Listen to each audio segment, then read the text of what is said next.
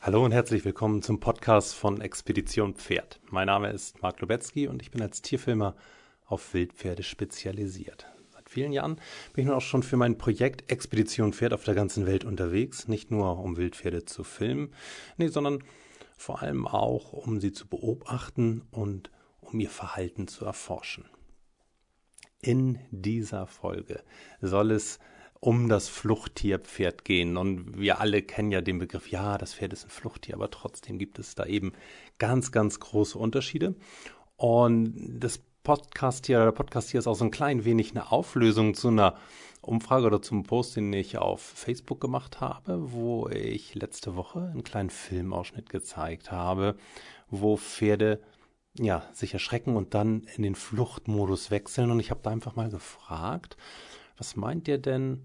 Wie weit fliehen die? Wie viele Meter fliehen die? Und nach wie vielen Minuten haben die sich wieder beruhigt? Ich weiß, das war so ein bisschen eine gemeine äh, Frage und es haben sich auch nicht ganz so viele getraut, darauf zu antworten.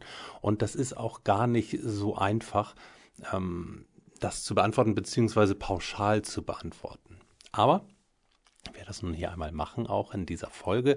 Und wir werden uns dazu aber nicht nur die Szene, jetzt wollte ich gerade sagen, ansehen, aber also ich werde nicht nur diese Szene beschreiben, was da passiert ist, sondern im Vergleich dazu auch eine andere Szene, wo es auch um Flucht geht, aber in einer ganz anderen Herde, in einem ganz anderen Land. Und da wollen wir mal sehen, warum sind denn die beiden Fluchtsituationen da so unterschiedlich. Okay. Ähm, Bevor wir anfangen, vielleicht noch zur Erklärung dafür. Ich hatte ja angefangen mit dem Podcast hier, äh, habe dann jetzt erstmal eine etwas größere Pause gemacht. Natürlich, ich war auch unterwegs, aber es gibt auch noch was Freudiges, eine freudige Mitteilung. Und zwar wird dies Jahr ein Buch von mir erscheinen im Oktober. Und da musste ich erstmal so ein bisschen klären im Podcast, kann ich das jetzt so weitermachen und hier auch schon so einiges erzählen? Ähm, oder weil, wenn was ins Buch kommt und so, das musste erstmal so ein bisschen geklärt werden, aber jetzt kann das auf jeden Fall hier auch weitergehen mit dem Podcast. Und so wollen wir auch gleich starten. Also, die Situation spielt erstmal im Winter. Das ist. Ähm, ja, für die Szene auch ziemlich wichtig, weil wir haben im Winter die Situation, dass die Pferde hier aus ihrem Kerngebiet so ein bisschen rauskommen, weiter runter aus den Bergen kommen und dann auch in die Nähe der Straßen stärker kommen. Und das machen sie im Winter sehr gerne, wenn sie Straßen finden, auf denen gestreut wird, auf denen Salz gestreut wird, weil sie eben einfach dieses Streusalz von den Straßen auflecken wollen. Das ist genauso ja, wie wir das von unseren Pferden zu Hause kennen, dass die an Salzlecksteine, an Mineralsteine oder was auch immer rangehen, um zu lecken. Und sowas haben die, ja, wollte ich gerade sagen, das haben die in der Natur nicht, das stimmt natürlich nicht. Die haben eben schon auch ähm, Mineralien und, und Boden, Stoffe aus dem Boden, die sie aufnehmen. Aber im Winter ist es erstmal ja auch schwieriger, wenn wir eine geschlossene Schneedecke haben. Ähm, und natürlich machen sich die Pferde das auch möglichst einfach. Und wenn sie da jetzt so eine schöne Straße haben, in Anführungsstrichen schöne Straße haben, die so quer durch ihr Gebiet durchgeht, in dem sie leben und da jeden Tag ein oder vielleicht sogar zweimal Streufahrzeuge langfahren, die großflächig Salz ausstreuen, ja, dann können wir das den Pferden ja nicht verdenken, dass die das, wenn die das spitz bekommen haben, dass die dann sagen, ja, ja, das ist ja super. Und da laufen wir hin und dann lecken sie eben, also wirklich so, ja, die, die ganze Herde dicht an dicht die ganze Straße ab, also so, dass die ganze Straße auch versperrt ist. So, ähm, das ist natürlich nicht so eine ganz glückliche Situation, weil das, klar, gefährlich ist. Pferde an der Straße, in der Nähe der Straße, die Autos fahren denn eher auch ziemlich schnell auf den Straßen, durchaus 60, 70, 80 km/h. Ähm, so, wenn die Pferde darauf springen oder auch da stehen hinter einer Kurve, ähm, dann führt es natürlich leider auch häufiger mal zu Unfällen. So, und um das zu verhindern, dann machen die Leute vor Ort, die ähm, ja, sich dann so ein bisschen auch um, um Wildpferde kümmern ähm, oder auch wenn es Ranger gibt in Gebieten und so, auch eben in diesem Gebiet. In äh, Bosnien ist das hier diese Szene. Eben Ranger, die sich so, ja, was heißt nicht kümmern um die Pferde, aber die die Pferde halt schützen. Und ähm, die versuchen, die Pferde dann von diesen Straßen zu vertreiben. Und ja, da haben sie verschiedene Möglichkeiten oder verschiedene Optionen ausprobiert. Was funktioniert ganz gut, was funktioniert nicht so gut. Und natürlich haben sie jetzt am, am Ende das gewählt, was sehr gut funktioniert. Und da wird an sich auch schon klar jetzt aus der Beschreibung, ja, wenn das gut funktioniert, die Methode, die sie da anwenden, dann werden die Pferde wohl auch ziemlich weit dann sich wieder entfernen von der Straße. Und genauso ist das. Also, die Ranger, wenn sie dann da die Straßen langfahren und sehen, die Pferde sind da in der Nähe der Straße oder auch schon auf der Straße drauf, dann versuchen sie die erstmal so ein klein wenig von der Straße wegzutreiben, indem sie so, so, ein bisschen klatschen, rufen, hinlaufen. Da passiert nicht viel. Da gehen die wirklich nur, nur 10, 20, 30 Meter zur Seite und bleiben gleich wieder stehen. Daran sieht man also auch, dass die Pferde zumindest hier in dem Gebiet, nicht sofort fliehen, wenn sie einen Menschen sehen oder auch wenn ein Mensch dann irgendwie ein Geräusch macht. So. Ähm, das genügt denn natürlich nicht. Wenn die dann nur so ein paar Meter entfernt von der Straße stehen, dann sind sie eine halbe Stunde oder eine Stunde später sind sie dann wieder drauf und lecken das Salz weg. Deshalb werfen die Knallkörper. Also ja wirklich Böller, wie wir es von Silvester kennen. So, und die werfen sie in die Nähe der Pferde wirklich, also ziemlich dicht dran an die Pferde. Und dann erschrecken die sich und dann kommen die in diesen Fluchtmodus, in diesen Laufmodus und laufen eben ziemlich weit weg. Und ja, ach, die Folge hätte ich eigentlich vor Silvester herausbringen müssen, obwohl, naja, die Leute interessiert das dann sowieso nicht. Aber wir können eben auch daran sehen, wie heftig das Silvester sein muss für unsere Pferde, oder zumindest für, für viele Pferde auch. Ähm, wenn das ständig knallt, unter was für eine Anspannung die dann tatsächlich stehen. Also, zurück. Die werfen ein Böller, zwei Böller, drei Böller, das sind dann ja auch so mehrere Herden so ein bisschen verteilt um die Straße herum und dann kommt eben die ganze Herde und der ganze Herdenverband in Bewegung und dann fangen die an zu laufen. Und dann fangen die so weit an zu laufen, dass man dann wirklich ähm, zu Fuß natürlich nicht mehr hinterherkommt und auch mit dem Jeep ganz schön lange braucht, um die ja wiederzufinden oder um denen auch zu folgen.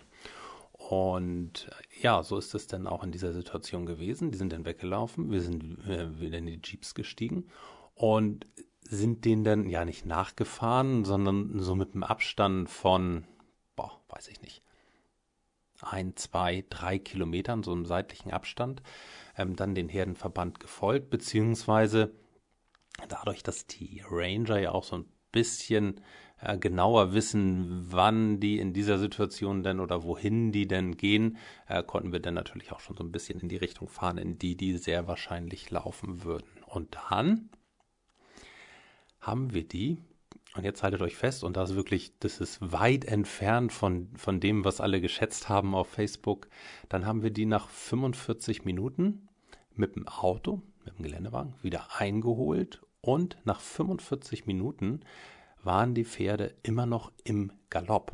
Also nicht im guten Paar sind dann auch schon mal in Trab gefallen, aber wir haben durchaus also einige Pferde, die dann immer noch im Galopp waren, also nach einer Dreiviertelstunde. Zu diesem Zeitpunkt haben sie dann ungefähr zwölf Kilometer Strecke gemacht. An dieser Stelle ähm, bin ich dann ausgestiegen, auf, aus dem Auto auch, ähm, um auch Aufnahmen zu machen, aber immer auch noch im Abstand von, also im großen Abstand noch von den Pferden, sodass das jetzt keinen Einfluss auf die Pferde genommen hat. Und ähm, ja, dann sind wir denen hinterher weiter gefolgt mit Abstand. Und jetzt hat das immer noch über drei Stunden gedauert, bis die zur Ruhe gekommen sind. Das heißt also vom ersten Knall, vom ersten Böllerschuss, der die Flucht ausgelöst hat, bis zu dem Zeitpunkt, wo die sich wirklich wieder beruhigt haben und dass man auch sagen konnte, okay, jetzt sind sie wieder im ganz normalen Modus, sind vier Stunden vergangen.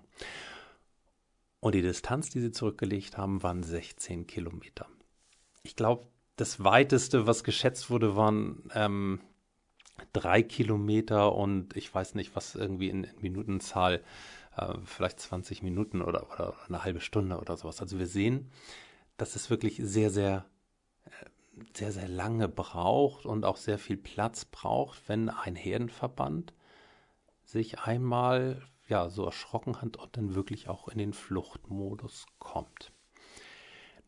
Ich weiß, wie ich die Frage gestellt habe auf Facebook, das war auch ein bisschen gemein, weil ich habe nicht gefragt, wie viele Kilometer und wie viele Stunden, sondern ich habe das ein, in der Einheit einen runtergenommen. Ich habe gesagt, was meint ihr, wie viele Meter und äh, wie viele Minuten? Ähm, ja, in Metern sind das dann, wenn ich richtig rechne, 16.000 Meter und äh,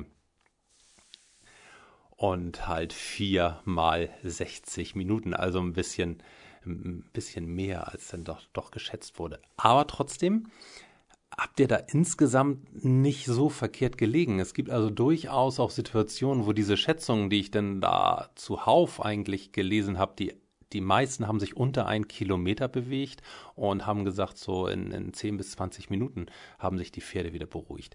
Das kommt schon auch vor. Das ist auch nicht so ganz ungewöhnlich und das sehen wir dann auch in der nächsten Szene.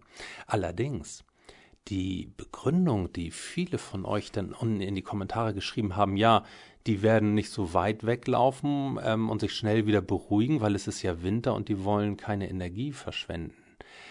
Hm, diese Begründung, die kommt nicht so ganz hin. Klar, die Pferde wollen im Winter Energie sparen und verbrauchen auch möglichst wenig Energie, aber wenn es wirklich um in ihren Augen Gefahr geht oder um Flucht geht, dann ist das natürlich weg. Dann ist erstmal die Flucht angesagt und dann spielt Energiesparen überhaupt keine Rolle.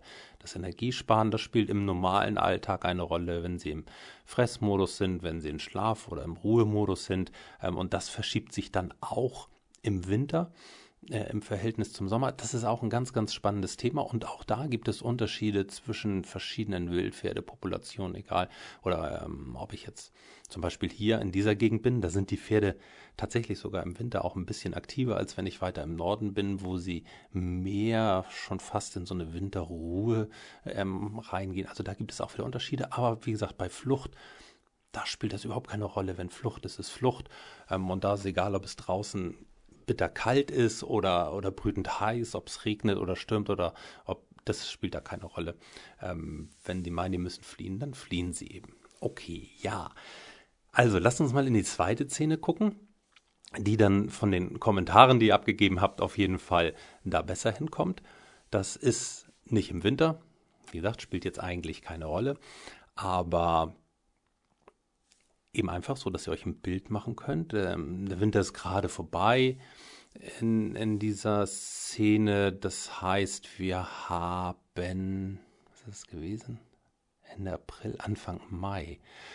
Ähm, also ich sag mal so, für wilde Pferde ist der Winter teilweise recht spät zu Ende, auch wenn dann vielleicht schon länger kein Schnee mehr liegt, aber bis sie dann manchmal auch so die Defizite aus dem Winter aufgeholt haben, dauert das eben auch ein bisschen.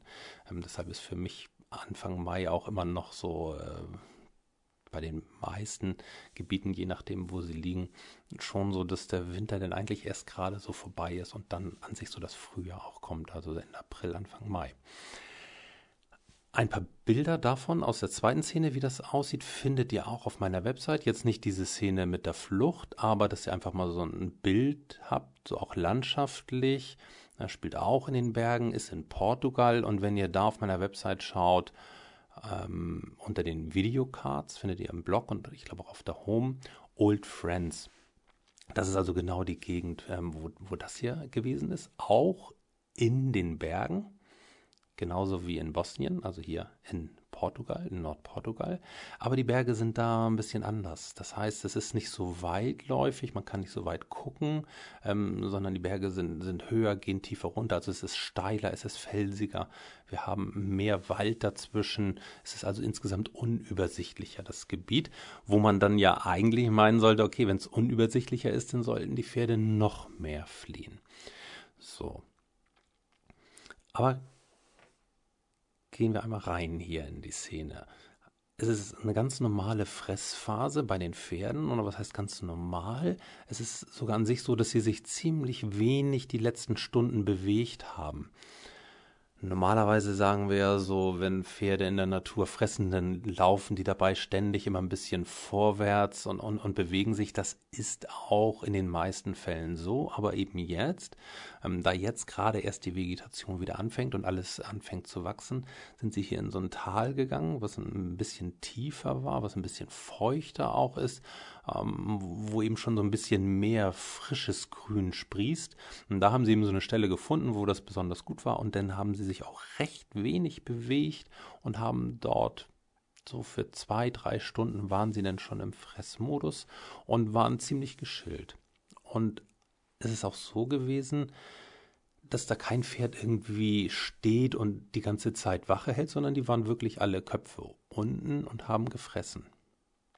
Wobei man dann natürlich sagen muss, sind trotzdem einige Pferde aus der Herde ein bisschen aufmerksamer. Und so ist es dann auch gewesen, dass eine Stute mit Fohlen, den Fohlen schon bei Fuß hatte, auf einmal den Kopf gehoben hat und in eine Richtung geschaut hat. Und das ist für mich dann natürlich auch mal so ein Alarmsignal, dass ich sage, ah, okay, da kann jetzt irgendwie was kommen, da kann irgendwas passieren. Entweder kommen andere Pferde ähm, oder auch ein Raubtier, ähm, Wölfe, Gut, nun war schon, schon ziemlich helllichter Tag, das ist dann sehr unwahrscheinlich, dass die angreifen, aber dann im Gebiet ähm, ist auch eben sehr häufig, dass die Wölfe dort die Pferde angreifen.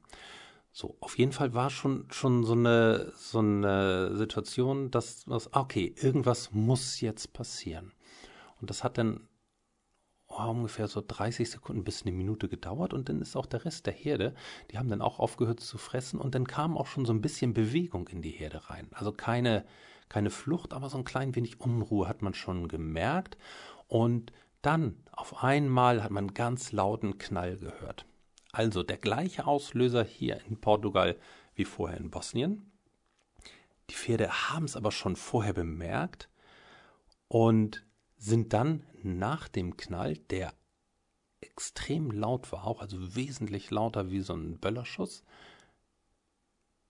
nur so ein klein wenig weggelaufen. Da mag man schon gar nicht richtig von Flucht sprechen, sondern eher von weglaufen, so wie ich es teilweise auch in den Facebook-Kommentaren gehört habe.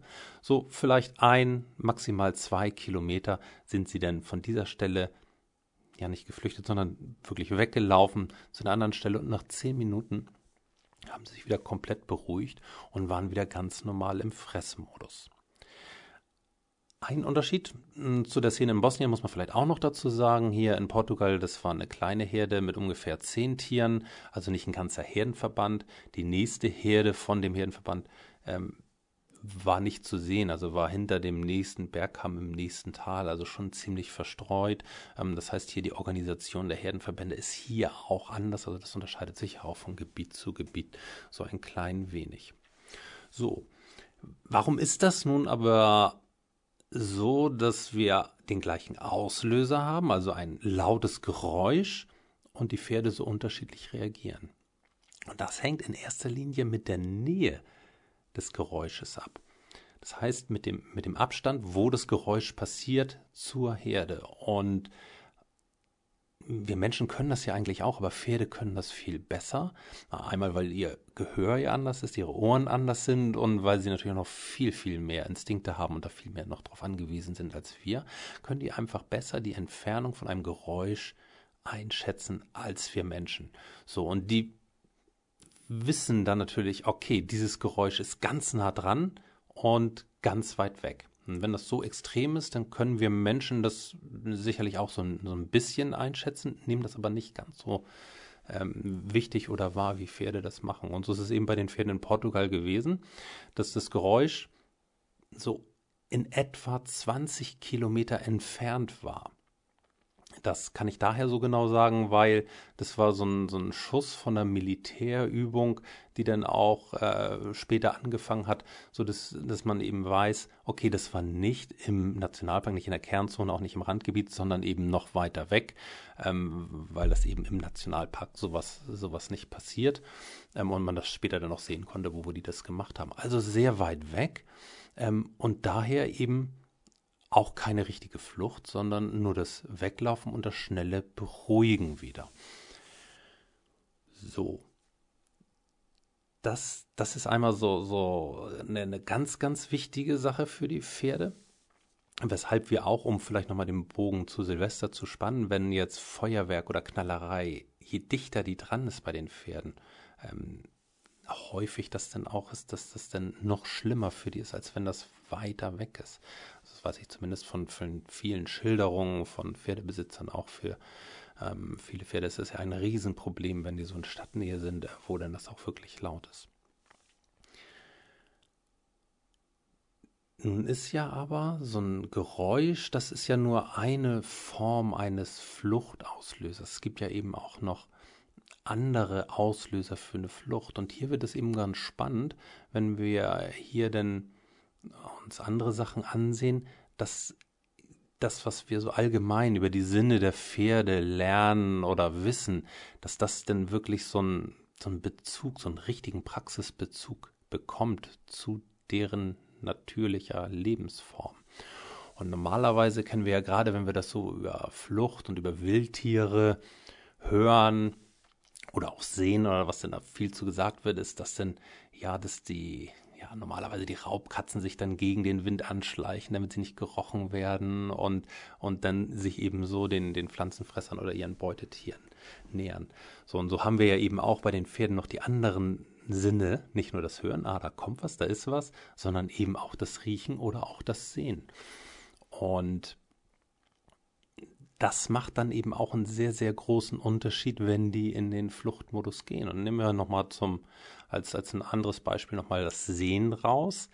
So, wenn die Pferde jetzt sehen, ah, okay, da kommt was. Also wenn ich jetzt zum Beispiel mich als Mensch einem Pferd annähere und es sieht mich, dann geht das, solange ich so einigermaßen die normale Fluchtdistanz einhalte, nicht sofort in den Fluchtmodus über, sondern es wartet erstmal ab. Also ein ganz großer Unterschied zu einem Geräusch. Beim Geräusch wird die Flucht sofort ausgelöst oder, wie wir in Portugal gesehen oder gehört haben, sogar noch bevor das Geräusch kommt. Keine Ahnung, wie sie das machen.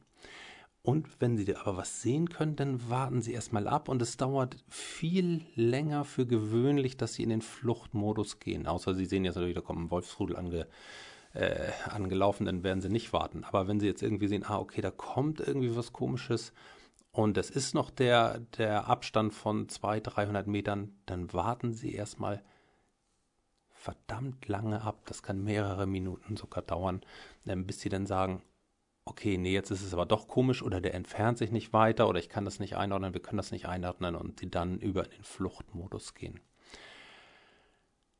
Wir müssen also, wenn wir vom Pferd als Fluchttier sprechen,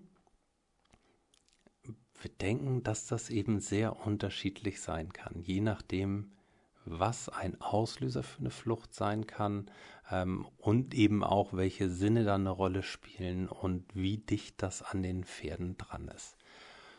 Okay, ja, ich hoffe, euch hat die Folge gefallen als Wiedereinstieg hier in die, in die Podcast.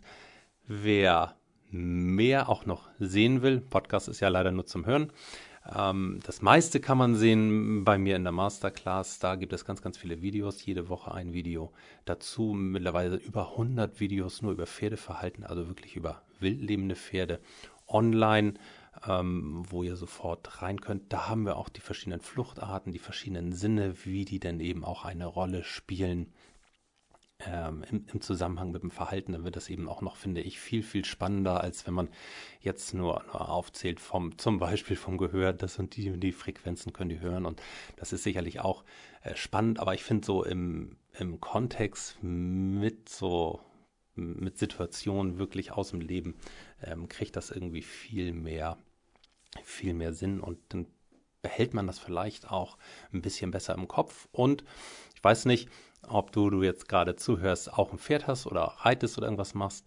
Ähm, das wäre dann so mein Tipp an alle, die, die ein Pferd haben, wenn ihr dann mit eurem Pferd unterwegs seid und da ist irgendwas, wovor sich euer Pferd erschrickt oder wo es scheut, wo es nicht lang gehen mag, dass man, dass wir uns dann vielleicht erinnern, ja, okay, in der Natur, da ist das wirklich heftig für die, da würden die jetzt vielleicht, wenn es ein Geräusch wäre, sofort zur Seite springen und weglaufen über viele Kilometer möglicherweise.